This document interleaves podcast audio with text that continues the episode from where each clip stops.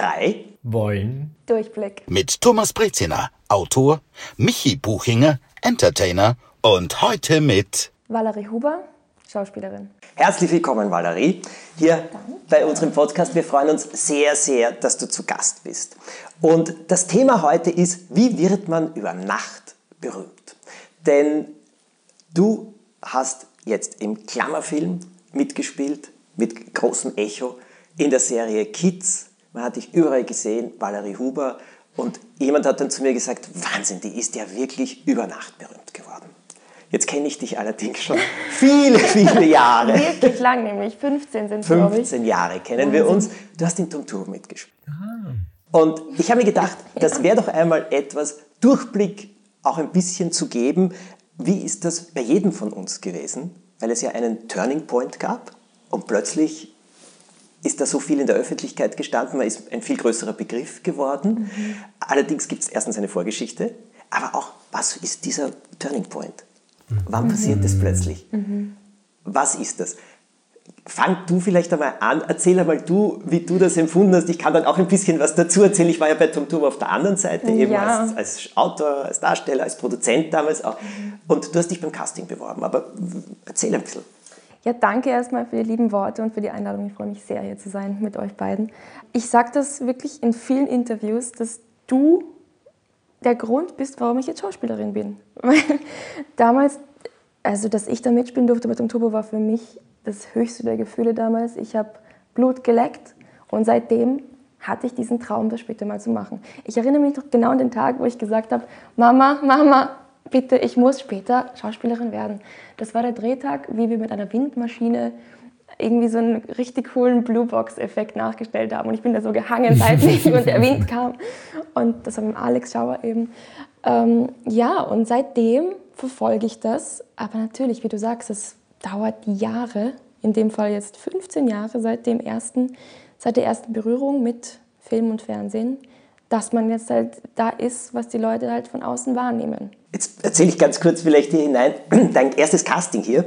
Ja, weil bitte. Das war wirklich unglaublich, insofern, äh, weil da haben sich ja beworben wirklich hunderte Kinder. 800 Kinder, Kinder. habe ich gehört. Ja, und es wurden dann ungefähr so 60, 70, 80 zum Casting eingeladen, okay. oder? Warst ja. du eine andere Zahl oder ich glaube so viel? Ich weiß nur, dass am Schluss nur fünf genommen wurden. Genau, so war es. 800. Ja, es wurden nur fünf genommen. Aber damals äh, habe ich, ich habe dann immer so die Finalistinnen und Finalisten gesehen, die Videoaufnahmen eben auch. Und als die erste Aufnahme von der Valerie kam, hat der Regisseur, der Sascha damals dazu gesagt, du, die war absolut unglaublich. Die ist da gekommen, die hat sich hingestellt, dann hat sie auch noch gesungen. Einfach so, schau dir das bitte einmal an. Und wir haben damals unisono gesagt, die nehmen wir. Nur, und das rückblickend muss ich jetzt etwas sagen, da war ein Funke da diese Selbstverständlichkeit und ich wage jetzt zu behaupten, auch dieser Schauspielwunsch, also die Leidenschaft dafür, ohne dass du es noch je gewusst hast, muss in dir gewesen sein. Ich weiß ja nicht einmal, ob deine Mutter gewusst hat, dass du dich beworben hast, weil ich glaube, wie wir sie dann angerufen haben, sie war sehr überrascht. Nein, weil sie hat mich eigentlich dazu gebracht. Sie hat, sie hat dieses Ausschreiben im Hort gelesen, weil so Valerie möchte so das nicht machen. Also ich glaube, ich wäre zu klein gewesen. Das, mhm. Dann hat sie sich nur so gefreut, dass du genommen ja, worden bist. Aber das Ding ist, ich, ich habe ja vorher schon eben in Afrika, ich bin in Afrika aufgewachsen, bei den ganzen Schulproduktionen mitgespielt und war immer schon irgendwie als Kind auf der Bühne. Deshalb, das war dann schon da. Aber dass ihr das so gesehen habt, finde ich interessant, dass, dass, dass man da irgendwie einen Spark sieht. Kannst du dich an das erinnern? Wie war diese Situation oder dieses Casting für dich? Warst genau du sehr erinnern. nervös? Nein, eigentlich gar nicht. Ja. Aber ich weiß es noch genau, wir mussten ähm, eine Detektivszene nachspielen. Also wir mussten hinter drei Sesseln vorbeikriechen und den Bösewicht sehen und sich kurz erschrecken. Also wirklich wie so eine richtige ähm, Detektivszene. Und dann hat, hat der Caster dann gefragt, und kannst du irgendwas noch besonders gut? Willst du noch irgendwas zeigen? Und ich so, ja, ich würde gern singen. Und dann habe ich von John Denver Leaving on a Jet Plane gesungen. das weiß ich noch. Und ja, ich meine, die Freude war riesig dann bei der Zusage. Aber es war Selbstverständlichkeit dabei.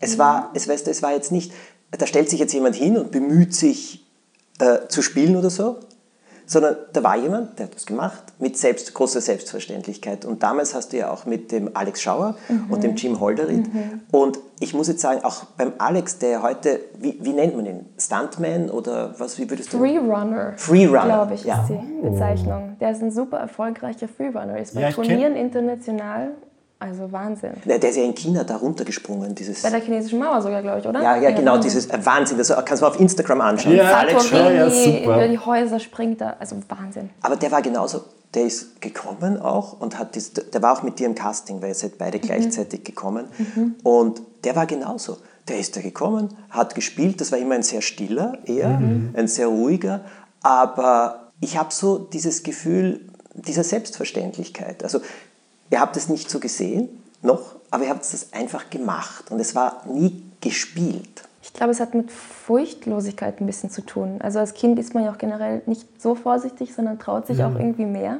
Und wenn man einfach reingeht in so ein Casting und, und einfach macht und nicht viel nachdenkt, ich glaube, dieses ganze verkopfte Nachdenken ist, glaube ich, das, was dann im Älterwerden problematisch wird, auch beim Schauspielen. Aber als Kind ist man so frei und man macht einfach. Und wenn dann jemand sagt, hey, probier mal das, dann macht man es einfach. Und ich muss echt sagen, diese zwei Jahre mit, diesen, mit Alex und Jim, das war das allergrößte Geschenk. Ich habe so viel mitgenommen für mein Leben davon und echt diese Dreherfahrung und mit diesen tollen Leuten zusammen zu sein und, und mit dir und es, es war einfach ein Geschenk und ich muss echt einfach nochmal Danke sagen. Ja, du, ich kann nur Danke sagen, weil wir, wir, haben so viele großartige Kinder gehabt und ich bin so stolz, dass so viele eben Schauspielerinnen geworden mhm. sind, Schauspieler, Tänzer und so weiter. Und das ist ja auch sehr, sehr wichtig für uns gewesen. Also ich habe ja auch dann sehr viele Rollen eben auf die einzelnen Kinder geschrieben, also auch Geschichten, weil ich immer gesehen habe, was ist es, was kann man machen, Geister, nein, Zug zum Hexentreff das war oder meine so. Lieblingsfolge. Ja, und das, genau, da seid ihr gehangen genau. nämlich. Und äh, das war absolut großartig. Und diese Begeisterung, die war ja damals eben schon drinnen. Und eben, was du aber sagst, Furchtlosigkeit, ich glaube, da kommt noch etwas. Keiner von euch war verbissen, ich muss das jetzt kriegen. Ah, ich ja. will ja. das jetzt ja. ungefähr. Ihr habt Spaß daran gehabt. Mhm. Und das hat sich übertragen. So, Michi, wir kennen deine Anfänge von YouTube, wie du mit 14 hast du begonnen, oder? 15, aber ja, 14, 15, sowas. Nur ich weiß, dass du bereits im Konfetti-TV zu Gast warst, mit 10 Jahren. Da hast ja, du ein gepostet. Ich habe ja. mein Gedicht vorgelesen, ah, ich habe einen Gedichtewettbewerb gewonnen. Oh, wow, ja, weißt du es noch auswendig? Äh, nein, leider nicht. Ist das nicht traurig? Naja, aber ich werde den Clip rausholen. Ähm, ich fand es insofern, ja, das war natürlich sehr aufregend für mich, endlich mal mhm. im Fernsehen zu sein, so als kleines Kind. Ich war richtig zitternd. Da war dieser Moderator namens Elmer. Mhm. Der war eigentlich lieb, der hat mir dann jegliche Angst genommen. Ja gut, ja offenbar war ich als Kind jemand, der gern vor der Kamera wollte, da merkt man es wieder. Und dann habe ich dann halt irgendwann angefangen mit meinen lustigen YouTube-Videos. Das habe ich so nebenbei gemacht, das habe ich in diesem Podcast, glaube ich, schon dutzende Male erzählt.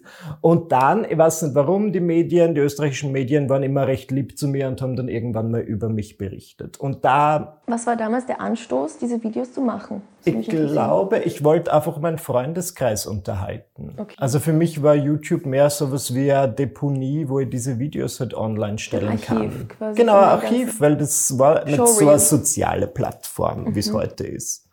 Und ich glaube dann, als in den Medien manchmal darüber berichtet wurde, da wird halt bei vielen Leuten so der Eindruck erweckt, obwohl ich das zu dem Zeitpunkt schon sechs, sieben Jahre gemacht habe, dass das jetzt, ah, der hat da einmal ein Video online gestellt und das ist gut angekommen, äh, bekannt über Nacht oder Durchbruch als Internetstar oder was auch immer die Leute dann glauben. Und ich finde das manchmal ganz spannend, warum das in den Menschen oder in der Gesellschaft offenbar so drin ist, diese Fantasie des ah, ich bin jetzt über Nacht berühmt geworden oder was meine Oma oft erzählt ist, vor irgendeiner bekannten Schauspielerin, die einfach die Straße entlang gegangen ist ja. und jemand hat gesagt, ja, das ist sie, genau. die ich für meinen Film brauche. Und ich denke mir so, passiert das? Ist das irgendwie? Ja, schon. Haben die Leute Beweise dafür, dass das jemals passiert ist? Aber die hat ja davor schon, weiß Gott, was alles gemacht. Verstehst du? Das, das wird ja nie gesehen. Und das, was die Valerie jetzt gefragt hat, da, da ist ja wieder diese Parallele. Warum hast du YouTube-Videos gemacht? Für deine Freunde. Und ja. nicht um berühmt zu werden. Das stimmt wohl. Ich wollte wirklich irgendwie, ich habe in der Schule jetzt schon Probleme gehabt, irgendwie meinen Humor durchdringen zu lassen. Mir ist das in einem Video leichter gefallen. Mhm. Keine Ahnung warum. Und dann dachte ich mir, das ist ja ein lustiger Clip, den schicke ich natürlich an meine fünf bis sieben Freunde. Und dann dachte ich mir irgendwann, warum hat das jetzt aber 300 Klicks, wenn mhm. ich es doch nur fünf Leuten geschickt habe? ja, cool. Und dann hat es irgendwie so ganz gut weiterentwickelt. Aber da warst du voll der Vorreiter mit dem ganzen YouTube-Ding, weil das war ja damals noch nicht so groß, oder? Ich finde, ja, ich war recht früh dran und ich finde es sehr spannend, dass ich das ja, dass ich mich so irgendwie getraut habe, weil ich habe nicht wirklich, mhm. natürlich bin ich diese Generation, wo meine Eltern gepredigt haben, stell ja kein Bild von dir ins Internet. Du machst dich angreifbar. Du machst dich mhm. angreifbar, sag ja nicht deinen Nachnamen und ich habe natürlich genau gegenteilig gehandelt und mehrere Videos veröffentlicht. Wieso hast du an einem Gedichtwettbewerb teilgenommen. Das wollen wir jetzt auch noch ganz kurz zurückgehen. Ich war einfach, glaube ich, ein großer Fan von diesen ganzen Konfetti-TV-Sendungen und dachte mir, naja, die locken die ja mit irgendeinem, keine Ahnung, Stoff, Rolf Rüdiger. Und dachte, yes. Mit einem Knabbernossi-Jahresvorrat. Den möchte ich. Den Knabbernossi-Jahresvorrat bei Tom Turbo, ja. Ich werde immer noch gefragt, wie viel das ist. Ich weiß es nicht. Ich habe hundertmal angerufen, ich habe nie gewonnen. Das war so traurig. Oh. Na, und ich denke mal, ich glaube, das und dass ich dann ins Fernsehen durfte, war natürlich ein feiner Nebeneffekt. Mhm. Und das ist da manchmal ganz lustig, wenn das. Ähm, das ist ein guter Content heutzutage für Social Media, dass ich mir denke, schau, jetzt postet du diesen Clip aus den 90ern, wo ich zum ersten Mal im Fernsehen war. Naja. Aber Thomas, ja. haben die Leute bei dir manchmal den Eindruck gehabt, dass du ja einfach so, keine Ahnung, entdeckt wurdest oder so plötzlich ähm, auf der, im Rampenlicht standest? Ja, schon äh, vor allem als Buchautor. Denn ich habe natürlich ein Riesenglück gehabt. Ich habe mein erstes Buch geschrieben, da war ich 26 mhm. und ich wollte das ja überhaupt nicht.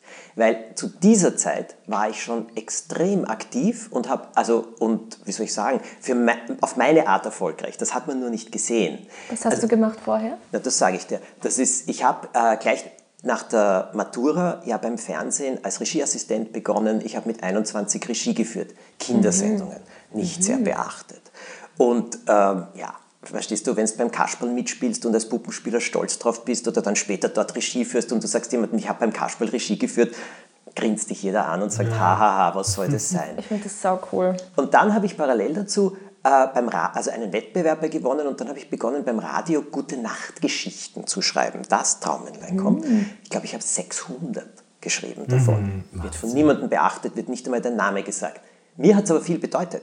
Und das waren so wichtige Schritte, weil ich damals eben auch sehr viel über Schreiben gelernt habe. Ich habe wöchentlich ein Hörspiel geschrieben fürs Radio, mhm. wow. fürs Fernsehen damals schon Drehbücher geschrieben.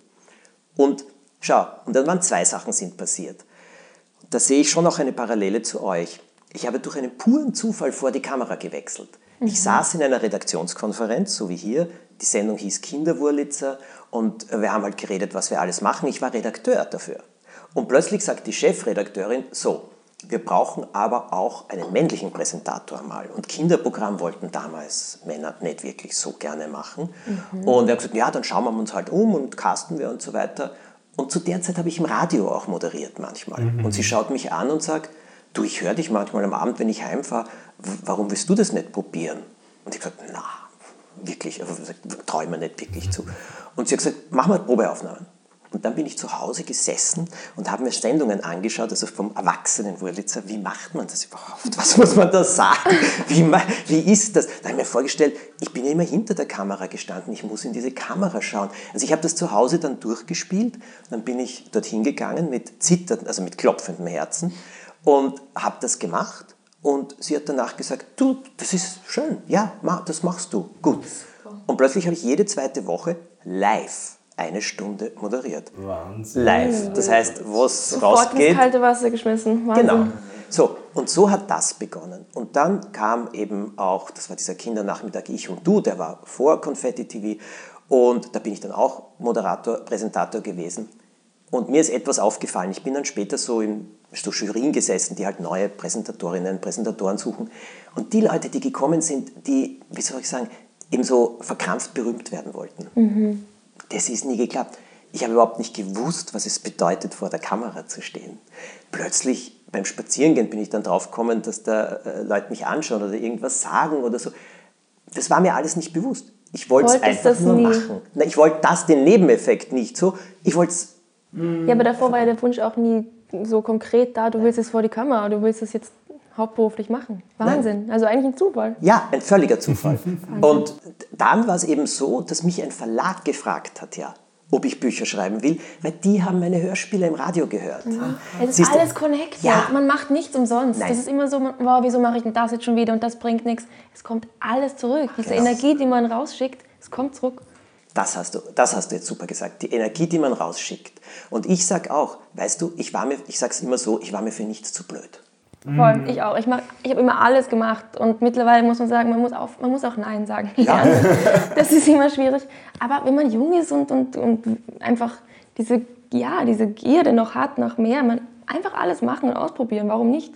Ja, und man lernt von allem etwas. Immer. Ich habe synchronisiert. Ich habe ja. Fernsehserien, also die Synchrondrehbücher geschrieben. Da musste eben schauen, dass jedes M, jedes B auf den Mund drauf geht und so weiter. Ich hab, da gab es die Serie The Monsters und die wurden dann noch einmal neu gedreht in Farbe und die habe ich 80 Folgen synchronisiert. Oh, Jede Menge Zeichentricks und so. Und ich habe so viel dann gelernt über Storyaufbau, also was mhm. du machen kannst dadurch oder wie die das machen und auch dann oft gesehen, wie die Originaldrehbücher, die ich hatte und was dann wirklich am Bildschirm war, was die dann verändert haben, vielleicht manchmal. Das war eine ganz anstrengende Zeit. Und wenn du den ganzen Tag am Bildschirm Leuten nur auf den Mund starrst und eben laut dazu sagst, welche Sätze du ihnen geben kannst, sitzt du am Abend vor den Nachrichten, schaust dem Nachrichtensprecher auf den Mund und sagst, der ist toll synchronisiert. Man, man schaut auf ganz andere Sachen. Und die, äh, weißt du, aber ich habe daraus gelernt, naja, und dann kam die Knickerbockerbande und die war innerhalb von einem Jahr sehr bekannt. War das dein erstes Buch, was du rausgebracht hast? Ja. Die, nein. Ja, Rätsel und Schneemonster. Das ja. erste oh. Buch war gleich dieser riesen Das waren zehn Bücher in einem Jahr. Okay. Das waren zehn okay, Bücher in einem Jahr. Hast du die dann auf einmal rausgebracht oder nacheinander? Hinter, jeden Monat ein neues. Oh, wow. Jeden Monat ein neues. War das eine Strategie vom Verlag, das so zu machen, oder? Also, schau, ich habe mich immer orientiert in England und Amerika. Und in England und Amerika gab es damals sehr viele Buchserien für Kinder, wo monatlich ein neuer Band herauskam. Okay. Und das ist was Frisches. Das ist sehr Tolles. schlau, sich an Amerika und England zu Schon, orientieren. Ja, ja. Weil und die machen, die sind immer einen Schritt irgendwie voraus, kommt einem so vor. Und das habe ich damals dem Verlag vorgeschlagen und die haben Ja gesagt dazu. Nur haben sie auch nicht ganz glauben können, dass ich das wirklich so liefere. Mhm. Aber ich war das gewohnt vom Radio. Und da kommen wir wieder. Das war die Erfahrung, jede mhm. Woche ein Hörspiel abgeben. Mhm. Ja, dann weißt du, was es heißt, ständig Ideen zu sammeln, damit du das machen kannst. Du warst halt voll der Pionier dann in Österreich, ja. oder? Ja. Und dann hattest du diese zehn Bücher in einem Jahr draußen und ja. dann nach den zehn Büchern oder schon währenddessen kam dann auf einmal diese Riesenresonanz dann, genau. Also es waren, ich war bei Band 6, das war das Phantom der Schule, vor dem Sommer hat man schon gesehen, dass das ein sehr guter Erfolg wird. Mhm. Und der mhm. Verlag wollte mich exklusiv haben. Mhm. Und plötzlich, und, äh, und ich war halt so in einem Schaffensdrang, ich habe dann schon die nächste Serie entwickelt, Bronte der Saurier und Tom Turbo kam dann, äh, drei, dann drei Jahre später, ja. Mit 29? Ja, mit 30 ist mein erstes, als ich 30 war, ist mein erstes, wow. äh, ist mein erstes Tom Turbo Buch herausgekommen. Und das ist deswegen entstanden und wiederum, weil ein kleines Kind, also kleine Entschuldigung, aber fünf, sechs war er vielleicht, bei einer Signierstunde zu mir gesagt hat, du bist so gemein, du schreibst spannende Bücher nur für meinen großen Bruder. Oh, ich ja. darf sie nicht lesen. Und mein Verleger klopft mir von hinten auf die Schulter und sagt, na, denk da was aus. Na, cool. Wahnsinn. Und so kam das dann. Und das Fernsehen hat dann, als die Bücher rauskamen, ja. plötzlich zu mir gesagt, wir wollen irgendein Krimi, weißt du, irgendwas, du machst so interaktive Sachen, kannst du dir was ausdenken? Der erste Tom Turbo war für Buchpromotion gebaut, der war überhaupt nicht für eine Fernsehaufnahme gebaut okay. oder irgendwas. Ah. Und so hat das begonnen. Aber das ist auch interessant. Das heißt, das war ja immer ein stetiger Aufbau und das war in dem Sinn, würde ich sagen, nichts umsonst in deiner. Nein.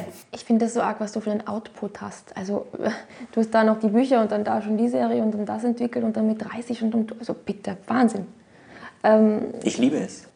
Du hast wahrscheinlich auch sehr viel Energie. Ja, weil ich mich darauf konzentriere, auf das Wesentliche. Was ist das Wesentliche? Das Wesentliche ist, mir Geschichten auszudenken und sie umzusetzen. Ich, gehe, ich treffe mich nur mit lieben Freunden ich treffe mich nur mit Menschen, mit denen ich ähm, wirklich einen herzlichen Austausch habe. Ich gehe auf keine Partys, ich gehe auf keine Feste, um gesehen zu werden oder mhm. sonst irgendetwas. Ich schlafe sehr viel. Mhm. Ist das Allerwichtigste schlafen. Yeah. Unter neun Stunden geht gar nichts bei mir. Ja, ich brauche acht, gute acht Stunden, weil sonst kann ich nicht schreiben. Ja. Ich achte sehr darauf. Äh, ich schaue, dass ich eben Bewegung mache, aber das Wesentliche ist für mich auch äh, aufzunehmen. Ich gehe in England wo ich ja ein Drittel des Jahres lebe, äh, in London wahnsinnig viel ins Theater. Das inspiriert mich. Schön. Weißt du, solche Sachen. Und, aber jetzt, jetzt reden wir mal viel lieber weiter, Valerie. Gut, jetzt war Tom Turbo und nach Tom Turbo bist du mit deinen Eltern nach Amerika gegangen. Genau, vier Jahre lang in Washington und dann kam ich zurück für die letzten zwei Jahre der, ähm, des Gymnasiums. Und dann nach der Schule habe ich mir gedacht, probiere ich mal die Schauspielschule aus und habe parallel zu Politikwissenschaften eben angefangen und wollte aber abbrechen nach dem ersten Jahr, weil es mir gar nicht gefallen hat. Mhm. Ähm, weil ich zu kämpfen hatte mit den Kollegen und den Lehrern, die waren irgendwie nicht ganz so nett zu mir teilweise. Und, und ja, und dann nach der Schule, aber nach drei Jahren war ich fertig. Und das große Glück war, dass ich sehr schnell eine Agentur in Deutschland bekommen habe. Und dadurch dann eben ganz klein angefangen habe. Ich habe während der Ausbildung sehr viel Werbung gemacht, also damit angefangen. Und dann ja, kamen die kleinen Filmprojekte, die kleinen Rollen. Ich war dann ziemlich schnell bei Til Schweiger, das war auch, glaube ich, wichtig für Deutschland. Und ja, und seitdem ist es halt dann immer wirklich bei mir ganz klein, Step für Step hat sich immer aufgebaut. Und dann wirklich nach vier oder fünf Jahren, nach vier Jahren, kam dann diese Netflix-Rolle, worauf ich halt immer gehofft hatte, weil Netflix ist halt für einen Schauspieler schon eine ganz andere Bühne, die man bekommt. Die kriegst du im deutschsprachigen Raum sonst einfach nicht.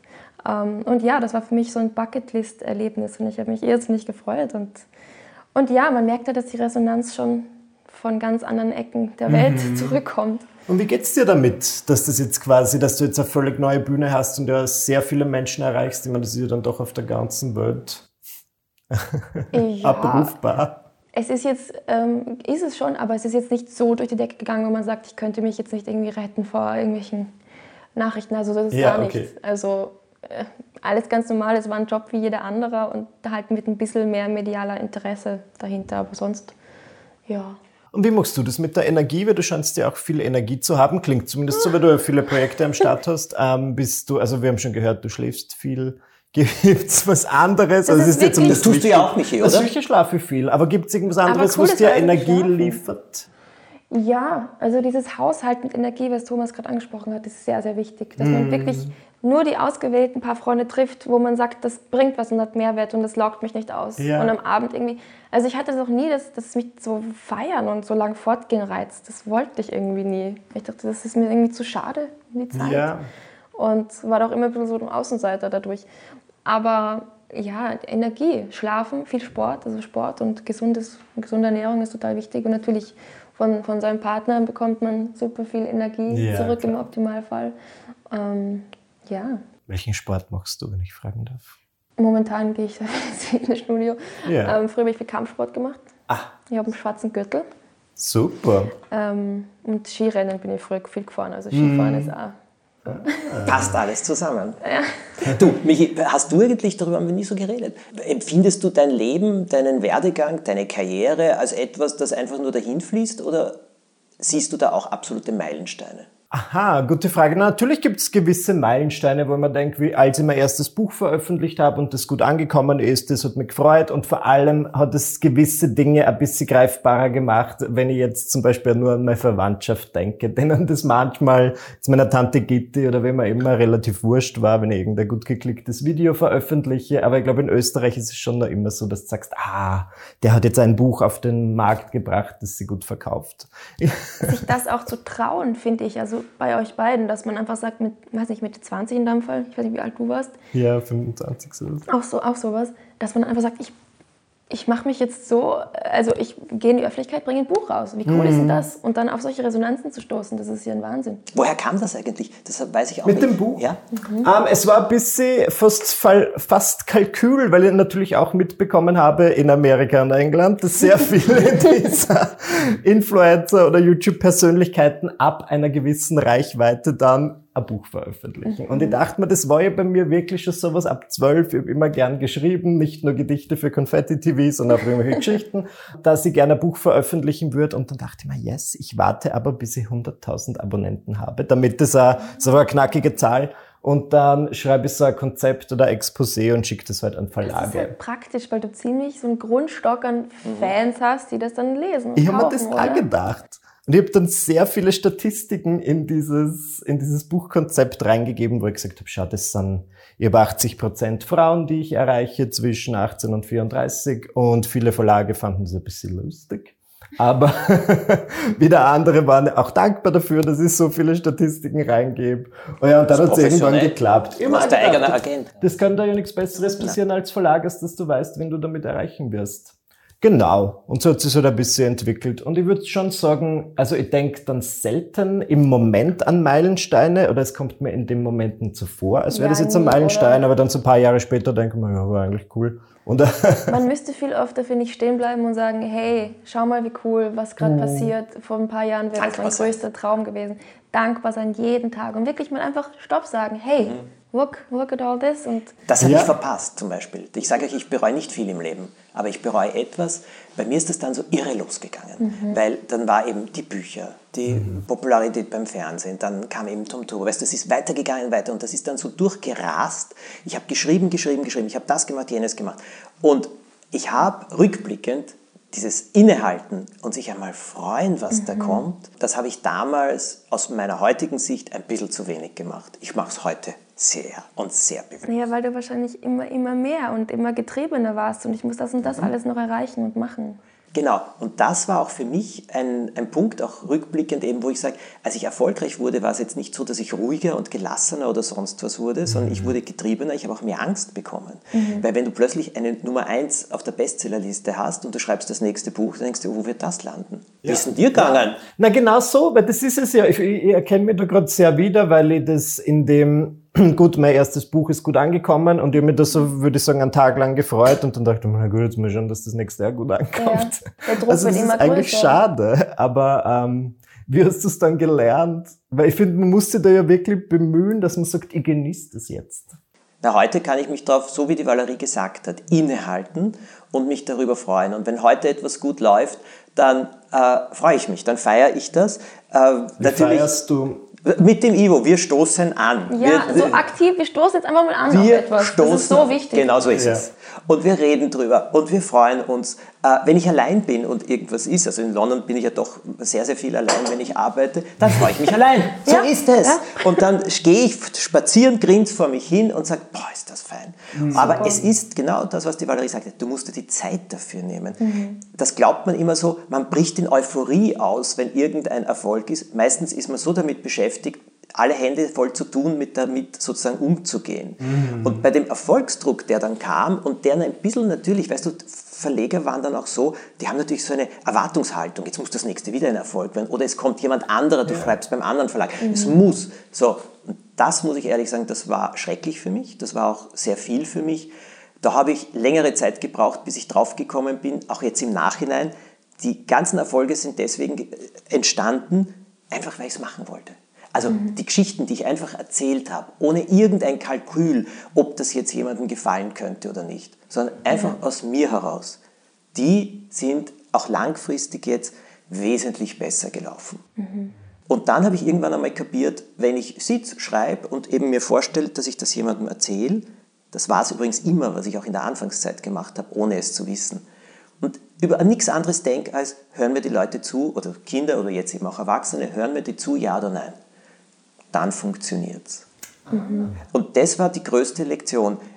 Instagram, du weißt das ja genauso, Postings von Instagram, man plant, man tut, man macht, dann postet man und es läuft so bla bla bla. Und dann postest einfach was geschwind heraus, also nicht geschwind, sondern zack, aus der Emotion und aus ja. dem und plötzlich kommt das irrsinnig gut mhm. an. Ja. Dieses auf sich vertrauen, warum man es eigentlich macht oder auch gemacht hat und das ist ja dieser innere Antrieb. Mhm. Das halte ich hier für das Wichtigste. Aber ich muss wirklich sagen, wie das alles so ganz toll geworden ist, das war eher eine Zeit, wo ich glücklich war, aber es war belastend. Kann ich dazu eine Frage stellen? Hattet ihr schon eben zu der Zeit mit Anxiety zu tun, also mit so Angst?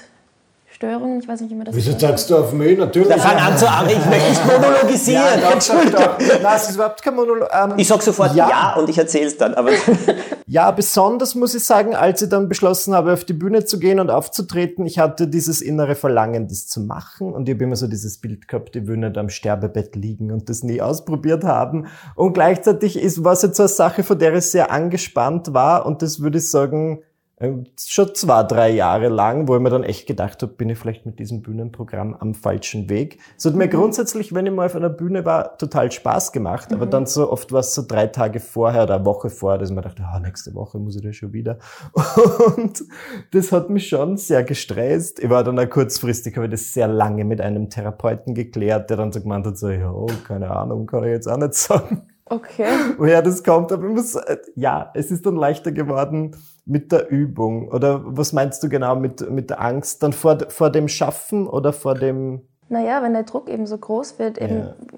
etwas auf dem Level rauszubringen, was genauso gut ist wie das letzte oder noch besser. Dass man Vielleicht dann denkt, schaffe ich das, kann ich das und dann eben Stress und eben dieses kurz von der Panikattacke stehen zum Beispiel. Sowas. Ja, Anxiety ja, ja. ist das. Ich weiß echt nicht, was das deutsche Wort von Anxiety ist. Angst. Ich glaube, es sind Angstzustände. Furcht, ja. Mhm. Angstzustände. Ja, natürlich, das habe ich schon. Es habe ich jetzt zum Glück weniger, ich weiß auch nicht wodurch. Früher war ich schon also ein Panikattackenmensch, besonders wenn ich das Gefühl hatte, es gibt so viele Erwartungen an mhm. mich und die Leute wollen, dass dies und jenes klappt. Irgendwie ist mir ein bisschen wurscht worden. Es soll jetzt auch nicht blöd klingen. Ja, natürlich. Nein, das ist aber das Wichtige. Super, wenn du das kannst. Ja, aber es, es, hat sich nicht, es hat sich jetzt auch kein Schalter umgelegt oder so. Es ist einfach laufend ein bisschen besser geworden. Man wird einfach man Je älter man wird, gemütlicher, ruhiger, oder? So ist es tatsächlich. Weißt du, ich habe ja einen, äh, einen Spruch und zu dem stehe ich bis heute. Ich sage, ich habe nie in meinem Leben Drogen genommen, aber ich habe immer jemanden an der Seite gehabt, eine Art Coach mhm. oder eine Unterstützung, weil der wirbelt ja da los. Also wenn du viel machst im Leben, auch wenn du in der Öffentlichkeit stehst und wenn du was tust, sage ich, Dein engstes Umfeld kann dich bis zu einem gewissen Grad unterstützen, aber du darfst die Menschen auch nicht überfordern. Es ist gut, jemanden Neutralen zu haben, mit dem man über Dinge reden kann, der das auch vielleicht anders sieht oder der das ausgleichen kann. Und das war mir immer so wichtig und das hat mir sehr geholfen. Jeder glaubt, ich bin ja immer so fröhlich und so weiter. Mhm. Bitte, ich habe es, glaube ich, kann man nicht sein. Nein, ich habe es, glaube ich, auch oft genug öffentlich gesagt ich weiß nicht, ja, ich hoffe es zumindest, dass ich sage, ja. nein, ich bin es nicht. Ich habe nur gelernt, mit den Dingen anders umzugehen. Und das, was ich über mich zeige oder poste, ist einfach deswegen, ich sage, das möchte ich in die Welt hinaussenden. Und ich schicke ja auch hinaus, wie ich gelernt habe, mit Dingen umzugehen. Mhm. Und das, glaube ich, ist das Wichtigste. Also Anxiety, Angst oder Versagensangst mhm. oder Angst eben, das ist, ich glaube, das ist das Normalste der Welt. Es hat diesen Jimmy Stewart oder James Stewart, diesen Schauspieler in Amerika gegeben, der war weltberühmt. Also ich meine, das sind heute mein Freund Harvey oder so, das könnt ihr heute noch filmen, das sind Schwarz-Weiß-Filme, aber super. Mhm, es war ein mhm. super Schauspieler der ist jedes Mal am letzten Drehtag vom Set gegangen und gesagt, das wird wohl mein letzter Film gewesen sein. Ich glaube nicht, dass mich jemand noch will. Der Mann war ein Superstar. Und ich sage euch, dass, dass äh, Schriftsteller, mit denen ich irgendwo Kontakt hatte, und ich frage die Leute auch, äh, über Zweifel und so weiter. Und dann haben mir manche den Satz gesagt, wenn ich mich hinsetze und anfange zu schreiben, denke ich mir immer, jetzt werden es draufkommen, dass ich das eigentlich nicht kann. Ja. Das, ich glaube, ja. es hat jeder. Und ich ja. finde es so super, wenn das Menschen zugeben. Ja. Ja. Der Umgang damit ist es. Und wenn du das wegschieben willst, drückt es fünfmal so stark. Mhm. Ich glaube halt, dass Social Media eine richtig negativen, äh, negative Auswirkung auf das Ganze hat. Weil wir sehen immer nur, wie super gut es allen geht, wie perfekt ihre Leben sind und dass wir da mithalten müssen. Und dieser Druck, einfach glücklich zu sein, das und das mit dem Alter erreicht haben zu müssen, ist heute, glaube ich, stärker als die Jahre davor. Ähm, ja. Und ich glaube, dass das einfach so einen wirklichen Druck, Pressure aufbaut und dass Leute da schon sehr früh mit sowas wie Anxiety zu kämpfen haben. Aber was du gesagt hast, ist, dass man sich einfach jemanden holt, mit dem man sprechen kann. Ich, also ich glaube, das kann wirklich auch jeder einfach mal ausprobieren, weil ich glaube, das ist mm, ja. etwas, was so so was Schönes und Gutes ist. Und in Amerika ist es normal, dass jeder zu einem Shrink geht. Warum ja. ist es bei uns nicht so? Ähm, da geht man auch zum Zahnarzt. Paul sagt das immer, man auch zum Doktor, wenn man, ja. wenn man körperliche Leiden. Warum geht man ja. nicht? Nein, man geht zum Experten. Genau. Und die Psyche das Menschliche, wie man auf Dinge reagiert, braucht einfach einen Experten. Ja, sehr so. Der die richtigen Fragen stellt oder das Richtige rät oder sonst oder auch anleitet. Also diese Meditation, mir wurde das mhm. oft empfohlen, wird mir immer noch, und ich sage jetzt gleich dazu, ich schaffe das heute wesentlich besser, vor allem deswegen, weil ich dadurch ein bisschen gelernt habe, äh, zu sehen, dass die Gedanken wie auf der Autobahn vorbeirasen, wie Autos. Mhm. Und die Geschichte ist nur, wenn du nur auf einen starrst oder in das Auto einsteigst, dann ist es schlimm. Aber wenn du sie vorbeiziehen lässt und wie auf der Autobahn stehst, das ist ein und das ist Meditation. Mhm. So, bitte, wenn jetzt jeder glaubt, ich sitze jeden Tag in der Früh eine halbe Stunde und am Abend wieder eine halbe Stunde, nein. Tust du nicht. Aber, aber meditierst nein. du aktiv jeden Tag? Doch? Ja, aber ich mache so verschiedene Übungen. Es gibt Tapping, das ist eine Meditation, da klopfst du ins Gesicht und überall hin und die oh. sagen dir Sprüche dazu. Das sind Akupressurpunkte, die sagen das genau an und das funktioniert super. Tapping ja. heißt das. Cool. Das mache ich sehr, sehr gerne. Mhm. Ich mache so verschiedene Sachen, weil ich immer wieder was suche. Aber vor allem ist es dieses Durchatmen und jetzt zu versuchen, eben nicht in diesen Gedanken hängen zu bleiben, sondern durchzuatmen und einfach zu schauen, was zieht da vorbei. Mhm. Das sind Dinge, ja. die ich gelernt habe. Weißt du, ich, gebe nur, ich möchte nur nicht den Eindruck erwecken, ich bin so diszipliniert, dass ich das ständig mache oder so, weil das wieder Druck vielleicht auf andere macht. Und ich sage, nein, bitte. Du betonst Geht ja auch nicht immer. Wir sind Menschen. Ja. Wir sind Menschen. Aber etwas zu tun und damit umzugehen, das halte ich das Wichtige. Ja. Jetzt tritt bei uns eine Pause ein. Ich glaube, wir haben einen sehr spannenden Durchblick ja, heute. Ich musste sie hätte mitschreiben sollen, aber ich werde mir Du kannst dir die Folge anhören. die Folge anhören. Sehr gut, damit ich so alles aufwärmen kann. Diese ganzen Learnings, ich für meinen Teil habe Durchblick. Das ich auch. Ich sagen. Viel Interessantes erfahren. Äh, Valerie, vielen Dank auch für deine Offenheit und alles, was du erzählt hast. Also man sieht dich in Netflix, im Klammerfilm und bist du auf Social Media auch unterwegs? Ja, klar, leider. Wo überall? auf Instagram und Facebook. Ich, ich bin leider ein bisschen zu abhängig, wie viele, glaube ich, in unserem Alter. Und ich würde gerne ein bisschen weniger Zeit drauf verbringen, aber ich schaffe es noch nicht ganz. Aber ja. Sie ist positiv. Ich, ja. Leute freuen sich auch mit dir ja, klar, zu teilen. Klar. Auf Valerie Huber bist du. Genau, Valerie Huber. Super. Ja. Das heißt, ich danke euch, es ist total schön. Ja, wir danken dir. Also dann, alle zwei Wochen gibt es eine neue Folge. Und äh, wir freuen uns, wenn ihr auch das nächste Mal wieder mit dabei seid. Alles Gute!